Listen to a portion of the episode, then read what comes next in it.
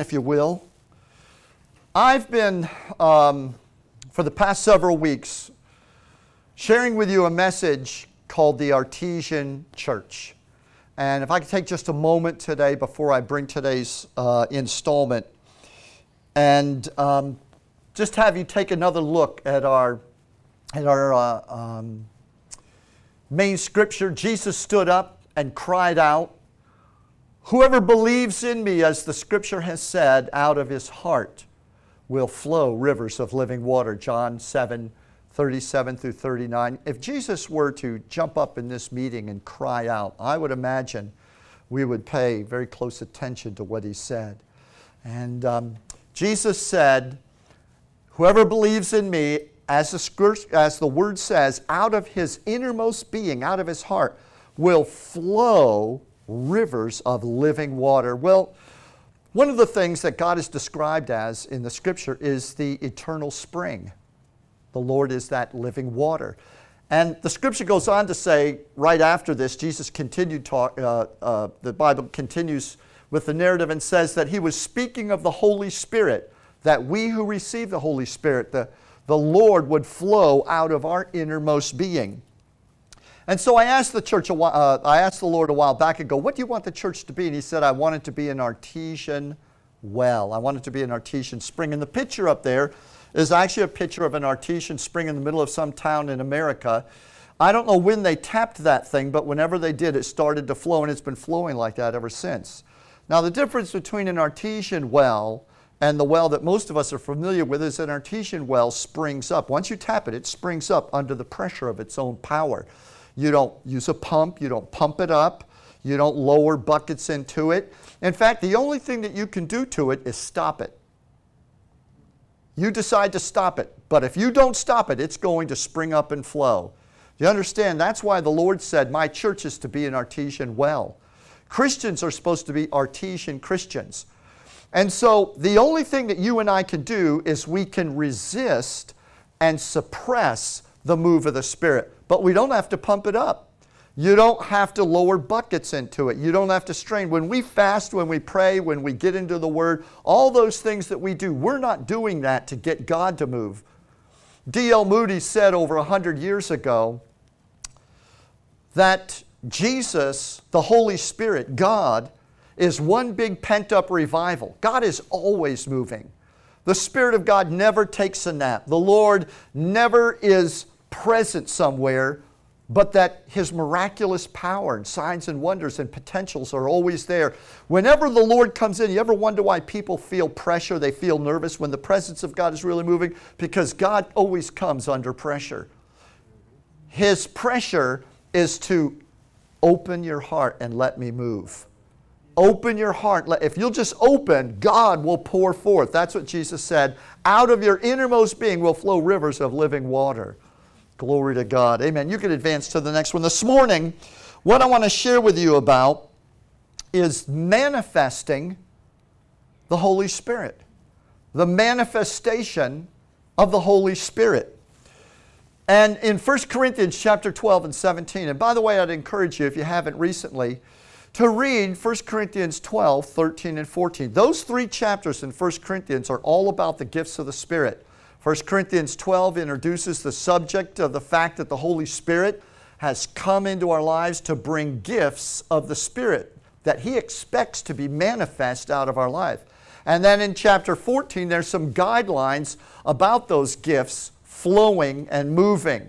Um, and uh, tongues, interpretation, prophecy are specifically dealt with in the 14th chapter. And then sandwiched in between chapter 12 and chapter 14 is chapter 13. People call it the love chapter. It's always taken out of context and it's quoted out of context, but it was written in context, in the context of the manifestation of the Spirit. The whole chapter about the agape, the love of God, is meant as a uh, exhortation to us about how to move in the gifts of the Spirit. Be motivated by the love of God, and the gifts of the Spirit will flow. Praise the Lord.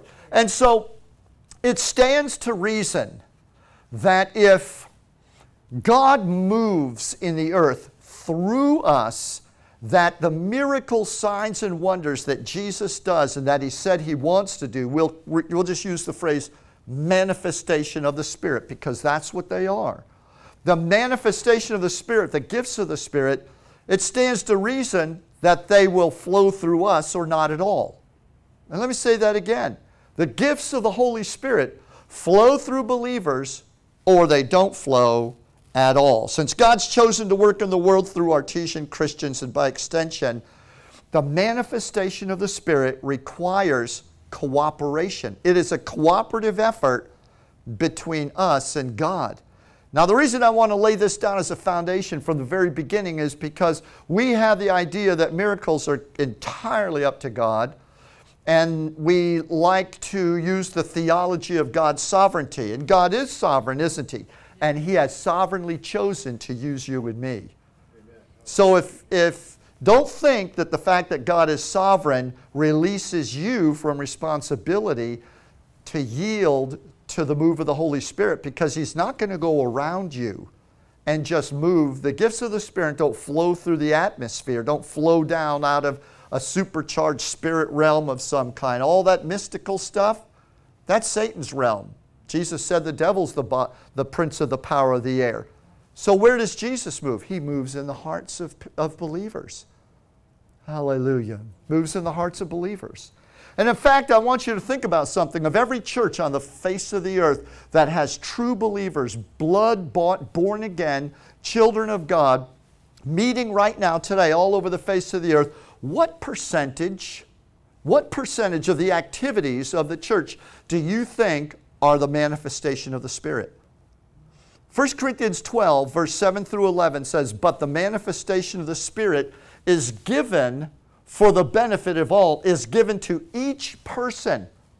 I want you to just touch yourself like this and say, I'm each person. Yeah, you're one of them. You're, if, if there's each person, you are one of them. Is there anyone who thinks you're not part of the each person? Each person includes you and I. And so the manifestation of the Spirit is given to you and I. You know, I don't know. I, I don't think I'm being, I don't think I'm being judgmental or uh, cutting this too short to say that I would bet that less than 1% of the activity of the entire church, believing church of Jesus Christ, is actually the manifestation of the Spirit. That is more than a shame. That's a crime. That's a crime against the Holy Spirit that the Lord is not manifesting through us more. And remember that if, he, if the manifestation of the Spirit, if the gifts of the Spirit are not flowing in our life and in our church, we can't blame God and say God's not moving. We have to say this is a cooperative effort. And if the artesian well is that living water that springs up unto everlasting life, then what we have to say is someone threw a spigot on that thing and won't open it up. Now, the artesian church, the artesian well, it could be a water fountain or it could be an irrigation system.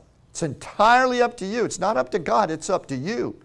Do you think that the Lord has sent the living water of the Holy Spirit into clear water, but He doesn't want to water anybody? He doesn't want people to drink. He wants them to die of thirst and dry up in sin? Do you think that's really the will of God? You and I don't believe that at all. We believe the Lord wants them to come to the living waters of salvation, to drink in the revelation of the gospel. People don't get saved because there's no supernatural move of the Holy Spirit. Jesus said nobody gets saved just because someone want to debate about whether there's a God. You can win debates all day long. People don't get saved because you convinced an atheist or a non believer or a non participant that Jesus is Lord. It's not until the power of the Holy Spirit touches a heart, breaks that seal of sin and darkness over their mind and heart, that people are released to get saved. He said, No one comes to the Father unless the Spirit draws him. And so, if the Spirit of God does not take naps and give up and just say, well, I really don't want to visit, you know, this community, then what's going on if the thirsty and the lost are not drinking and coming? The spigot is shut off. It's like when I was in school, you know those little water fountains where you kind of, it's got a spring on it. I don't know what you call it, but you kind of go, and it goes, and you have to be real quick. Unless you're willing to hold it open, you just bump it, give it a little bump, and that little spurt goes, And before it goes down the drain, you got to kind of get it. And we get it all over ourselves. Um, I don't think they have those in schools anymore, do they? Because they're probably not.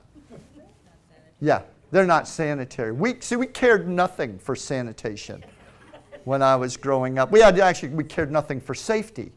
We seemed to make it through pretty good. Praise the Lord. Um, so at any rate, the point is, I don't want to digress, is that. Uh, the Holy Spirit has certain manifestations. And it goes on to say in 1 Corinthians 12, after verse 7, it says, For to one is given prophecy, to another tongues, to another interpretation of tongues by the same Spirit, discerning of spirits, word of wisdom, word of knowledge, gifts of healings, working of miracles, and the gift of faith. Nine gifts of the Holy Spirit, subgrouped into three categories the gifts of power, gifts of utterance, and the gifts of knowledge. And I'm not going to go into those this morning, but let me just say to you that every supernatural act of God falls into the category of one or more of those gifts. There's not a single thing that God's ever done in the Bible or does today that is a supernatural act that is not the action of one of those gifts of the Holy Spirit. And the Bible says all those gifts of the Spirit, what did God do with them? He gave them to you and me. There's a reason why they're called gifts. Everyone say gifts. The reason why they're called gifts is because before God can give it to the, uh, the, the diseased, sick person, He's got to give it to you to give to them. Do you remember when there was the uh, multitude of the people and uh, they hadn't eaten for days and they were out in the countryside with Jesus? Disciples said, Send them away so they can go to McDonald's and get something to eat. Jesus said, McDonald's is too far. I'm, I'm embellishing the story, but Jesus said, McDonald's is too far. He said, You give them something to eat. And they said, Well, we don't really have it. We've got a couple of uh, fish sandwiches here, but that's about it. It's not going to feed anybody. We've got 5,000 men and then all the women and children. So honestly, there probably was about 15 to 20,000 people. That's a lot, people. That's like a big concert.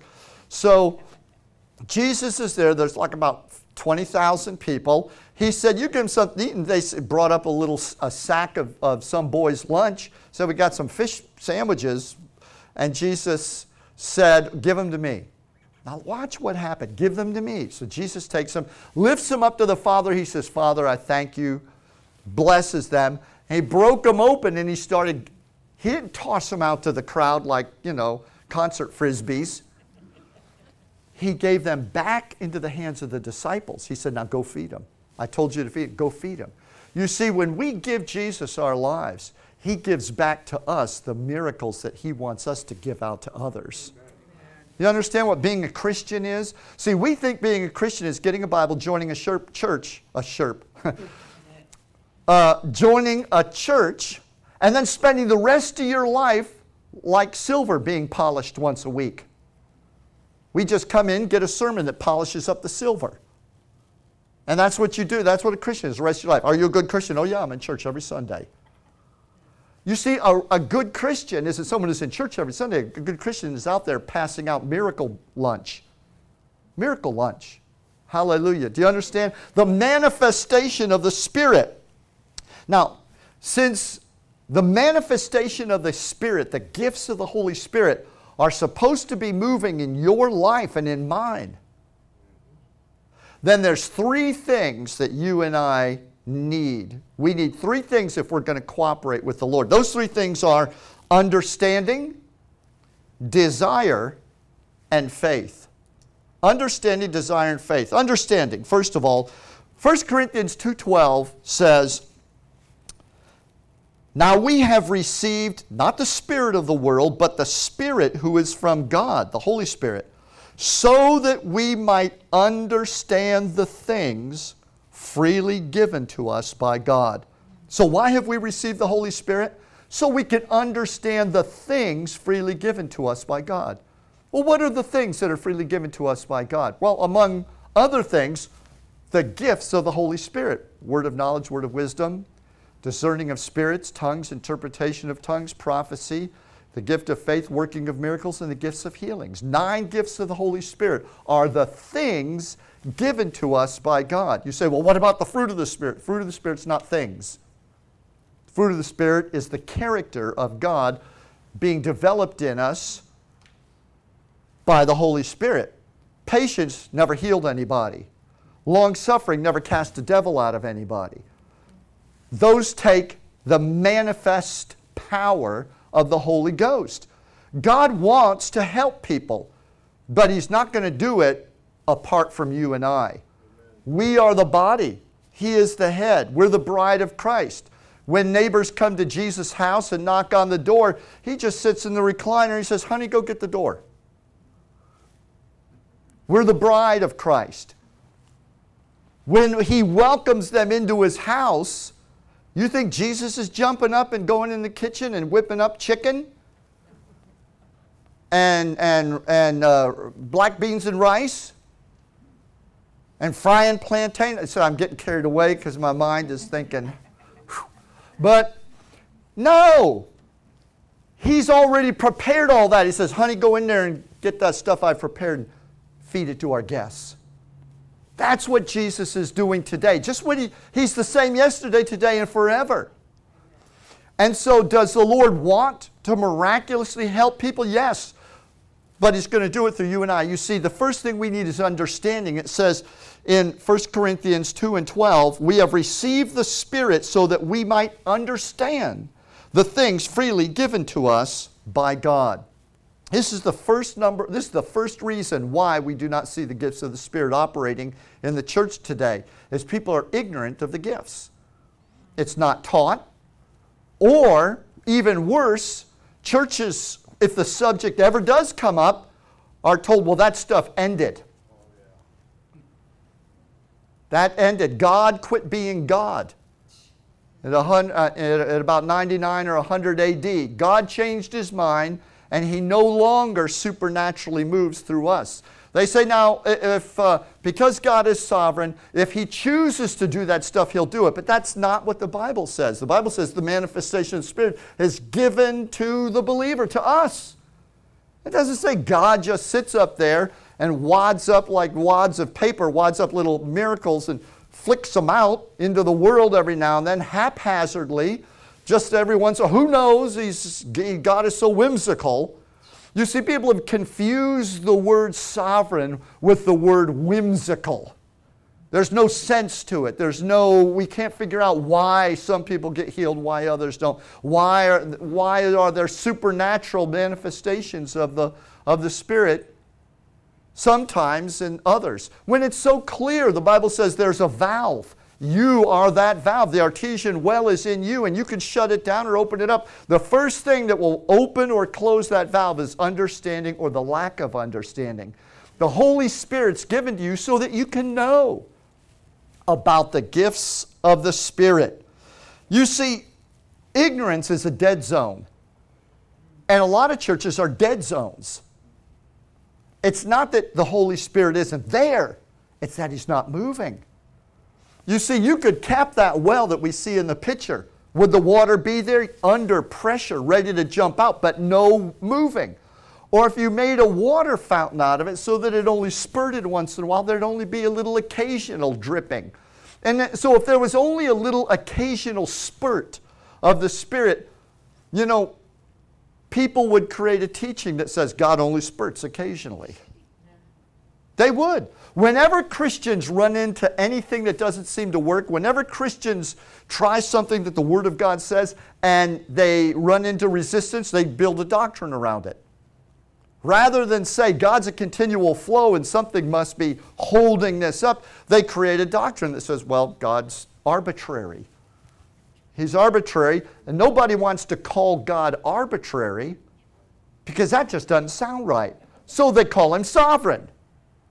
You see, sovereign to theologians is Greek for arbitrary, whimsical, and unreliable. The theologians teach an unreliable, whimsical God rather than roll up their sleeves, take a deep breath, hit their knees, repent before God, and say, Father, forgive us for moderating the Word of God and bending it to accommodate our resistance to the Holy Spirit. Jesus said, Why do you always resist the Holy Spirit? Always. That's one thing people do. They always resist, including me. I'm, I'm talking about myself this morning. That's why I know this topic so well. Because I've spent a lot of years resisting the Holy Spirit. I hate, I hate the thought that God may throw me in the balance and find me wanting and say, You're righteous, I love you, welcome into my presence. But you spent more time in your life quenching the Spirit than you did yielding to the Spirit. You don't want to hear that, do you? I don't want to hear that. Really. I don't because every time I quench the Spirit, somebody doesn't get a drink. Somebody doesn't receive from God. I mean, how else are we to look at it? We have to look at it that way. Because either Jesus meant what he said when he said, You are the light of the world. A city should not be hid, a light should not be hid under a bushel basket, but put on, or he was just talking and didn't mean any of it. So either he meant it when he said it, and it had real meaning and real consequences, or he didn't mean it, and we should go on with church as usual and be satisfied. God should be happy he's getting what he's getting. Are you listening to me? You know, it's about time we start dealing with these subjects this way. But you know, the thing, the reason why I can say that with a smile on my face is because I know that within me and within you, God is a is a artesian well of love and grace and power, wanting to spring up and manifest always. So he's not there beating you because you've resisted him. He's encouraging you so that you'll let him flow. That's where the Lord is at. Amen. So you need to understand the gifts of the Spirit. Why? So you can recognize them when God is moving. If, if the first thing you and I need to manifest the Spirit is a comprehension and understanding of the gifts of the Spirit, then we know that that's because God wants to cooperate with us. God wants to move through Pastor Antonio and Kaylee and so, if they don't know what the gifts of the Spirit are, then God could be moving on them, but they don't know what to do with it. They don't understand it. Have you ever been in a service or a prayer meeting and praying, and all of a sudden a strong impulse or thoughts just there, it won't let go? And, and you're like, wow, what is this? God's speaking to you about somebody, but you don't know what it is or what to do with it. Happens all the time. I have had people come up to me and said, you know what? When that prophecy came forth in church, I was sitting there and the same thing, God was speaking that to me just a few minutes before. They don't know what to do with it because they are not understanding the gifts of the Spirit. So the first thing you have to do is understand the gifts of the Spirit so that when God's moving on you, you know how to flow with it. Right? Number two, desire. This is huge. This is so big. 1 Corinthians 12 and 31, I think it, uh, no, I didn't put it up there, but 1 Corinthians 12 and 31 says, But earnestly desire the greater gifts, and yet I will show to you a more excellent way. It's the end of that 12th chapter. Verse 31 But earnestly desire the best gifts or the greater gifts. Can I say to you, no desire, no gifts? Yes. Just Make it simple. No desire, no gifts. Show me a church where the Holy Spirit is not moving, and I'll tell you there's no desire. The Holy Spirit will not move unless people desire Him to move. And, and not just interest, I'm talking desire that moves you. Desire that says, like Rachel did, give me children or else I die. I'm talking about desire that says, I can't go on if I, have, if I have to go sit through one more service where God's not moving, I'm going to scream. That kind of desire. I'm going to get on my face. I'm going to say, God, we need the move of the Holy Spirit. No desire, no gifts. God inspired the Apostle Paul to write in 1 Corinthians 12:31, but desire earnestly the greater gifts, and yet I show unto you a better way. Here's the problem people want miracles without desiring the gifts. People want miracles without desiring the gifts. Why is that? Because they believe miracles float sovereignly through the air. They think if God wants to do it, He'll do it. How many times have we said that? If God wants to do it, He'll do it. Not unless somebody is seeking Him and then willing to be the vessel that He flows through.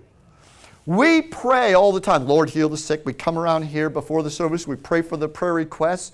How many of us who are praying are willing to take the next logical step and say, Father, your answer is not going to come unless somebody's willing to put themselves in the gap and connect you in that need and be the vessel for you to flow through. How many of you that pray those prayers say, Lord, here am I, send me?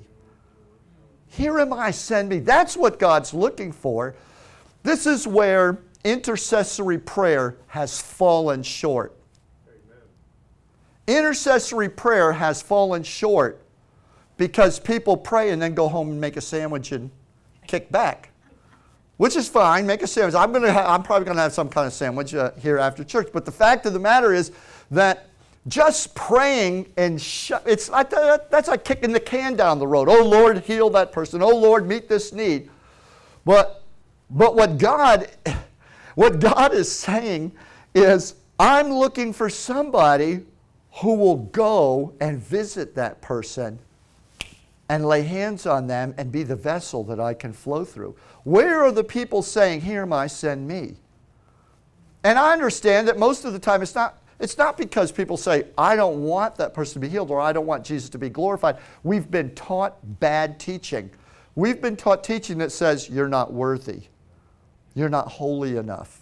You're not spiritual enough. Or God doesn't want it. God doesn't do anything. You see, when things aren't happening, what do we do? We build doctrines around them to tell us. We build boundaries that God never set. Hallelujah.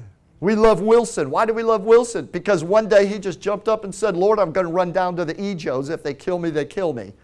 And bring the gospel. Now there's churches all over the place and God's moving. It just takes somebody to say, Here, my send me. No desire, no gifts. When we want what God wants, we'll get what He gives. When we want what God wants, we'll get what He gives. You can't want to see God move supernaturally, miracles we call them, but not want the gifts flowing in your own life. It's absolutely diametrically opposed. You've got to want what God wants. How, how strange it seems to approach God with a mind that says, I'm not sure God wants to relieve the suffering of the lost. I'm not sure God wants to deliver the oppressed when the Bible says He healed all that were oppressed of the devil for God. How God, what is it, Acts 10:38? how God anointed Jesus of Nazareth with the Holy Ghost and power, who went about doing good and healing all that were oppressed of the devil, for God was with him. Is God not with Jesus anymore? Is Jesus not with us anymore? Or has the day of doing good passed and God said, I'm done doing good, let, let some human good take over? Go make some sandwiches for some people. That's, that's nice to do human good. That's fine, but no, you're not going to open the eyes of the blind with, with human good. You're not going to deliver the oppressed with human good. Matter of fact, you're not even going to save anybody with human good. We need supernatural good. And the Bible says Jesus went about doing good and healing all who were oppressed of the devil, for God was with him. Is God with us? Yes. Then the Lord wants to touch people, He wants to move. Hallelujah. Can you say amen? amen? So when we want what God wants, we'll get what He gives. What God wants is for the gifts of the Spirit to flow through you. God wants the gifts of the Spirit to flow through you. So understand, get knowledge, stir up desire. In fact, when I talk about stirring up desire, I love the way that verse 1 Corinthians 12:31, earnestly desire the best gifts. Listen to the way the Amplified Bible brings the meaning out from the original Greek. Earnestly desire and zealously cultivate the best gifts. Earnestly desire. How many of you, in preparing for life, you have a vocation today or a job or something, that you earnestly desired. How many of you got where you are, but you did not zealously cultivate it? You just said, I want to be an airplane pilot. Poof! I'm an airplane pilot. I know that's the way people think today. You know, I identify as. I love the picture. I love the picture on the internet of the guy walking the two men in dog outfits down the street because they identify as dogs. So that's what people think today. I just identify and I just am whatever I think I am. But of course, that is the height and the epitome of insanity. It's not just incorrect or, or immoral, it's just plain out insane. Anything that you really, truly want, you have to z- zealously cultivate it. Amen. And Antonio's an engineer. When you got out of high school and you said, I'd like to be an engineer, I kind of interested in that. You didn't go down uh, to Raytheon and say, I want a job. you spent four years zealously cultivating so that you had it to bring. His wife is a nurse, neonatal care nurse. Did I say that right? Labor delivery. All right, that's right, neonatal. That's right, delivery. That the natal care comes after. Uh huh. You can see I didn't uh, do that. But at any rate, took four years or so of, of study to get there. So, earnestly desire the best gifts and zealously cultivate them, which means study. You guys had to study and train. You practice, you train. You study, practice, train. Study, practice, and train. When I was a young man and just a young Jesus freak, I spent hours uh, we didn't have cable TV, so you could spend hours thinking. you know, now you just turn your mind off, something thinks for you. But, um, you know, I, I spent hours just dreaming up messages in my mind and, and, and praying and seeking God and thinking about God moving in the gifts and the power of the Holy Spirit. I'd read the stories in Matthew, Mark, Luke, John, and in the book of Acts, and I'd insert myself into them. I just picture myself in there. I'd boot Peter out of the way. Excuse me, Peter, step aside. I'm going to get in this scene. And just did that over and over and over and thought about it. And then every time I'd get together with God's people, or I'd be in a situation where somebody just expressed a need, I was always looking, where can I insert Jesus into this situation? So somebody'd say, Oh, uh, out on the street, oh, I'm not feeling good today. Oh, really not feeling good? You, Jesus can do something about that. And so, what is that? Study, practice, study. I was practicing, I was studying. I was practicing on people, but uh, the gifts of the Spirit started showing up because I was desiring, I was preparing, I was zealously cultivating what I was learning about the gifts of the Holy Spirit. Now, when you're filled with the Holy Spirit, when you receive as a Christian the baptism in the Holy Spirit, see, this is why only Spirit filled Christians understand this stuff. Christian has to receive the baptism of the Holy Spirit, they're like, I don't really get it. I mean, I understand academically what you're saying, but I don't. Spirit filled Christians understand what I'm about to tell you right now. Spirit filled Christians experience this internal urge to manifest. When you get baptized in the Holy Spirit, that, that artesian well is, you're under pressure all the time. But it's not downward pressure pushing you down, it's upward pressure trying to lift the things of God up out of your life. So there's an upward pressure in your life when you receive Jesus and you receive the baptism of the Holy Spirit. There's an upward pressure pushing against your mind, against your soul all the time. And if you suppress it, you will get cranky. Every spirit filled Christian understands this. You suppress the flow of the Holy Spirit, and after a while, you will get depressed, you will become frustrated and confused, and then you will, you will sink into crankiness, and you'll be a spirit filled, cranky Christian. Many Christians today who are spirit filled are cranky and frustrated, and they don't understand why. And of course, they're, they from the perspective of their own mind, they come up with reasons. Well, something like God doesn't really love me, or I'm not that good of a Christian, I'm not doing this or that. And the reality, I'm going to save you a whole lot of time, and I'm going to tell you, the, in most cases, what's really happening is you have been saved and filled with the Holy Spirit so that the manifestation of the Spirit can flow through you, and you're not doing it. And if you do it, you'd feel a whole lot better. If you would open up and let the Spirit flow through you, you'd feel a lot better. You would, out of your belly shall flow rivers of living water. That's what Jesus said. Whosoever believes in me, as the scripture says, out of his belly shall flow rivers. That's a happy Christian.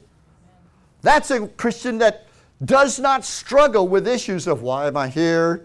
What is my purpose? How come I'm not happy? I don't feel fulfilled. I went to the mall, spent a bunch of money. I still don't feel great. What's the problem? See, they don't have those kind of problems. There is a there is a divine heavenly sense of purpose. And you know what? The devil can come, attack them, they go through trials, they're still happy. He can't knock the happy out of them. Why? Because they're the spring of living water, the manifestation of the Spirit is flowing. That's the secret that spirit filled Christians have. Don't let it flow, resist it, crabby Christian. Let it flow, happy Christian. Everything, everything revolves around the flow. If you're an artesian well, shut it off and don't let it flow, crabby. Let it flow, happy. You got that? Good for you. Praise the Lord. In fact, let me give you, a, there's a verse that is actually a theologically difficult verse. Theologians are to this day, after 2,000 years, still struggling over James chapter 4, verse 5. It's a hard verse to interpret. There's all kinds of controversy about it, but I'm going to give you just a real simple, basic, healthy, orthodox way of looking at this verse. It says this, and you can see right off when I quote it to you why it might be difficult. Brother James says, do you suppose it is to no purpose that the scripture says, He, God, yearns jealously over the Spirit that He has made to dwell within us? So he proposes a question quoting this verse. James says, The scripture says that God jealously yearns over the Spirit that He has made to dwell within us. And he asks the question Do you think that that God said that in His Word for no reason? Very simply, just avoiding all the controversy and confusion about this verse, in general, what that verse means is that God has planted the Holy Spirit in you, and He is eager to see you yield to the Spirit. He jealously yearns jealously yearns means that he hates to see you get all zealous over carnal things and remain dull to spiritual things. He, he zealously yearns over the Spirit that He has put in you. He has put the Holy Spirit in you, and He is wanting that to become the thing that's most important in your life. He's wanting you to let the Spirit flow. Be the airplane pilot. Be the mom. Be the dad. Have the vocation. Take the recreation. Live your life as a Christian, my goodness. But in doing it, wherever you go and whatever you do, let God flow. Let God arise, the Bible says, and let his enemies be scattered. You know, the Lord deserves it. He paid a high price for you and I. He paid the blood of Jesus. He should be getting something for that. I'm thinking. I, I don't know how much he's getting for, for his investment. He paid the blood of Jesus. What's he getting for it out of my life? A, a, a, sermon once in a while, a little something. I mean, when I think about what he's invested, I get convicted. Because I know that he is jealously yearning over the spirit that he's put in me. He knows a lot more can be happening. And he is jealous and yearning, Nick, move in my spirit. And that's what he's saying to you. And so understand that God wants the manifestation of the Spirit to flow through you. And He has given everything you need for that to happen. You say, Well, I don't I can't I'm overwhelmed when I think of healing people or performing a miracle. Where would I begin? Well, you begin and end with Jesus. Because you're not doing it, He's doing it. You just let it flow. Just open it up, let it go, let it flow. Learn, hallelujah, to let Jesus move. Learn to let Him move. Be willing to do it. Want to do it. Get your desire out there. By the way, it says, um, earnestly desire and cultivate the best gifts. Anyone want to think about what the best gifts are? Some people say, well, after describing the gifts of the Spirit, Paul then said, but there's better gifts than these, like um, making sandwiches for people and uh, building hospitals. Why? Well, you know, the gifts of healing's fine, but if you could build a great hospital, that's even better. Nonsense. Utter carnal nonsense. The best gifts are the gift that's needed for the need. That's the best gift. A lame man sitting there looks at the nine, the nine gifts of the Spirit and he says, mm, gifts of healings. A person, a person that is completely oppressed and bound, hmm, working of miracles. What is needed determines what the best gift is. That, I mean, that sounds reasonable to me. Praise the Lord. And God is reasonable. By the way, the phrase a more excellent way, the Bible says, earnestly desire and, and, and zealously cultivate the best gifts, and yet I show unto you a more excellent way. And then it goes into 1 Corinthians 13 1. Though I have faith that I might move mountains if I have not love. And, and, and once again, People dive into the love chapter, say, see, see, God doesn't want us running around prophesying and laying hands on people and casting out devils. He wants us to love people. Well, if, if 1 Corinthians 13 is about agape, which is the love of God, then let's go flip some pages back to Matthew, Mark, Luke, and John, and let's find out. Let's ask my brother Matthew, Mark, Luke, and John, how did Jesus love people? Open the eyes of the blind, heal the sick, cleansed the leper. In fact, he said, What I've done, I want you to do. Right. So, agape is God's love helping people. It's not just God's sentiment towards people. Do you understand? You can have sentiment towards people. You can have human affection. You can have empathy and sympathy for people. It doesn't do a thing for them. When someone's really hurting, sometimes it helps, it mollifies a little bit if you're sympathetic. Oh, poor thing, I feel, feel for you. And you just, you know, we, it eases up a little bit, but it doesn't change the situation when you get human sympathy. So it's good to have human sympathy, but if you think for one minute that God is saying you've been called to sympathize with oppressed people. What, what the more excellent way refers to, the agape, the love of God, is a more excellent way to do what? Rather than move in the gifts of the Spirit, God wants you to just have empathy for them? No, a more excellent way to desire the gifts. The Bible says, desire the best gifts, and I will show you a more excellent way. A more excellent way to desire the best gifts. That's what he meant when he said the more excellent way. He's referring to how you desire the gifts. If you desire the gifts out of selfish carnal ambition, I want to be a, I want people to think I'm spiritual, then of course, then you you are actually hindering the Holy Spirit and you're losing before you've ever started.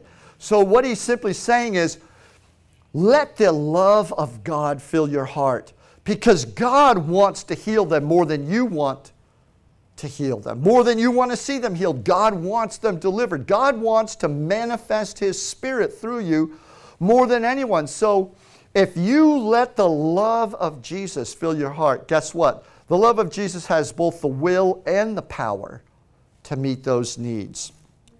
Let me finish up by bringing this third ingredient that we need if we're going to manifest the Spirit, and that is faith.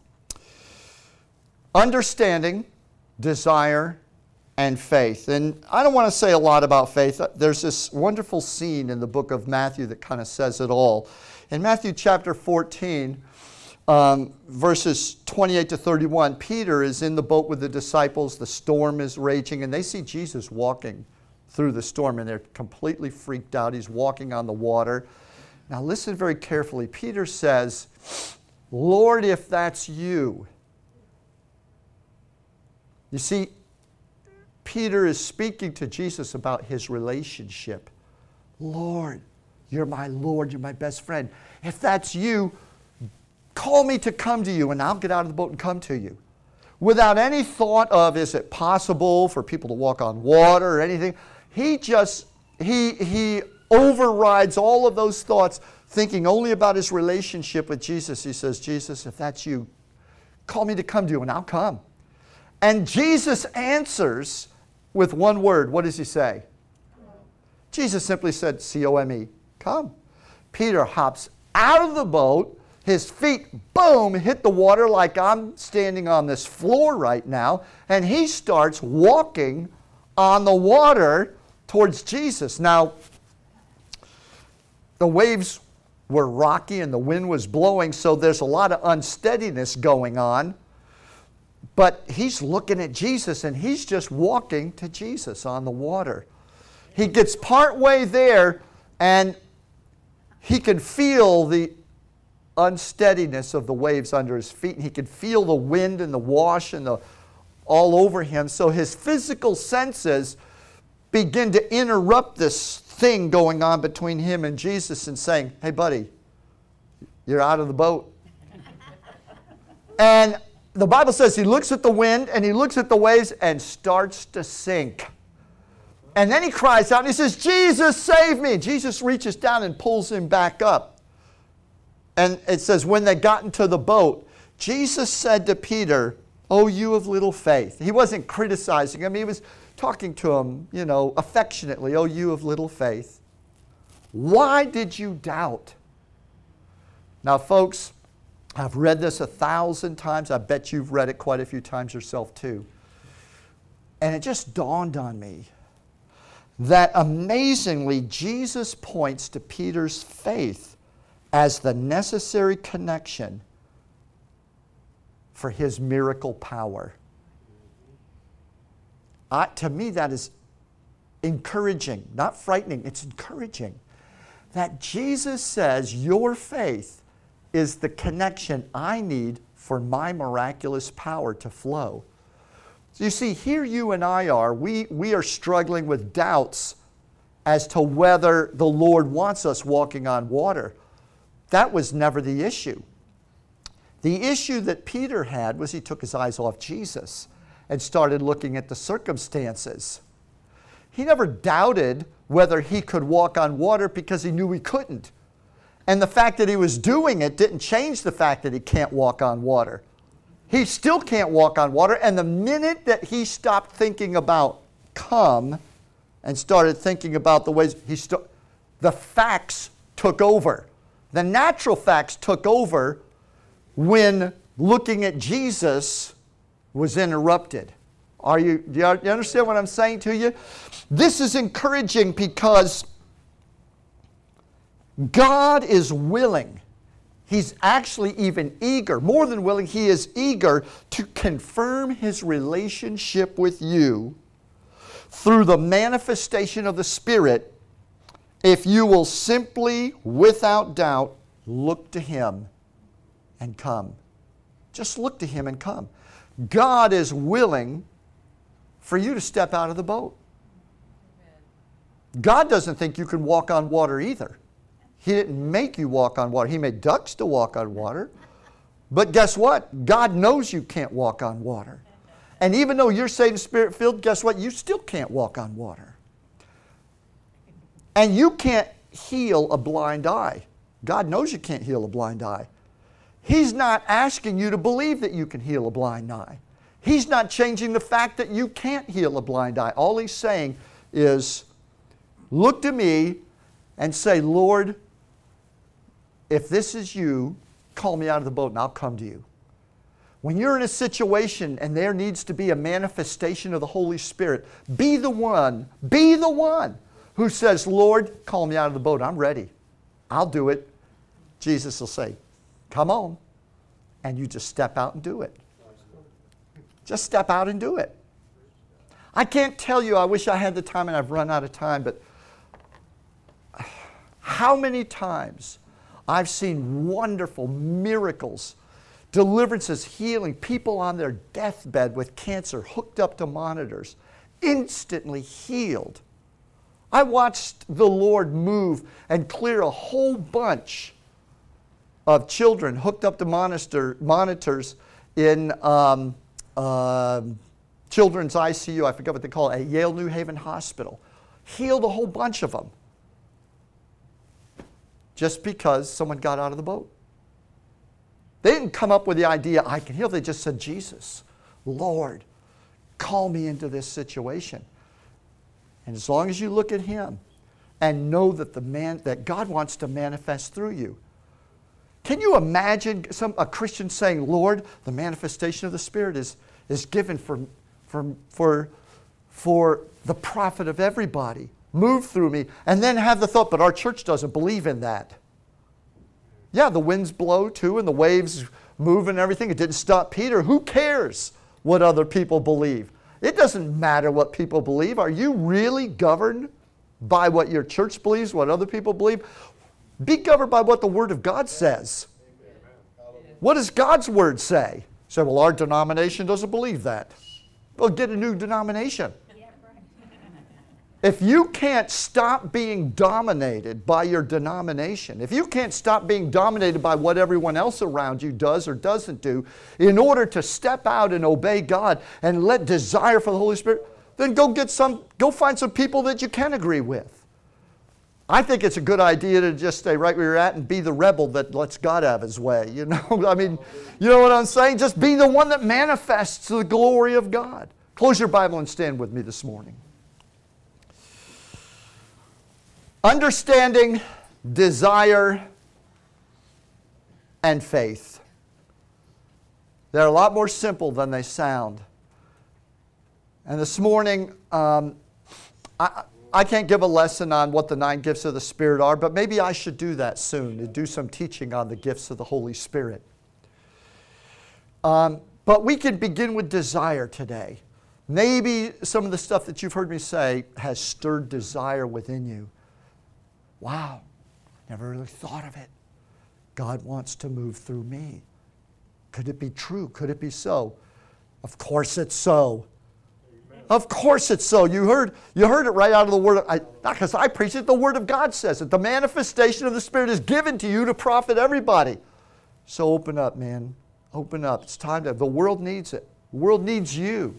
The world needs you to obey God.